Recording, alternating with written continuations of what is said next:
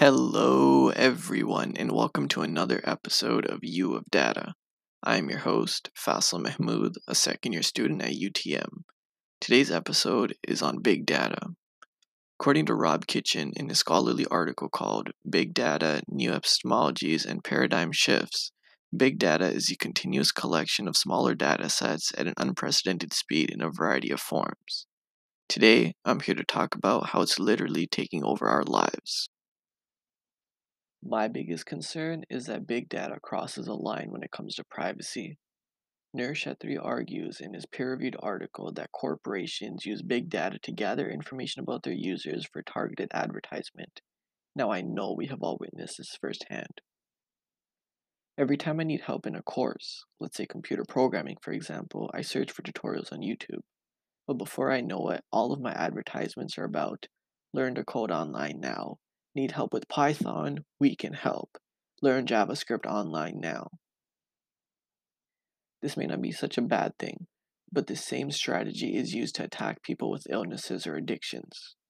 Let's say someone with a gambling problem follows and likes a lot of casino pages on Facebook, but lately they've been trying to cut back and fix this addiction they have. Let me tell you, Facebook, or no other social media platform for that matter, can help because they will literally choose casino advertisements for that user's page and put casino related posts on their newsfeed. Privacy isn't the only concern with big data, because our employment is as well.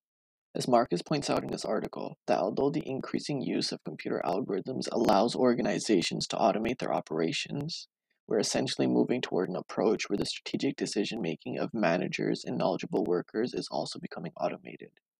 Sadly, this takes away so many jobs from qualified employees. Don't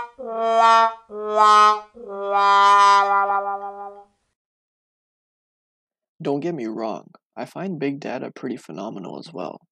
Being able to determine so much about individuals from basic things like social media likes or search histories is a very powerful tool.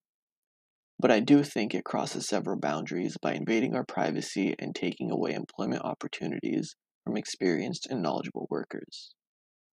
That wraps it up for today's episode of U of Data. I hope you all enjoyed and found this podcast to be interesting. I'll be posting another one next week. Take care, everyone. Goodbye.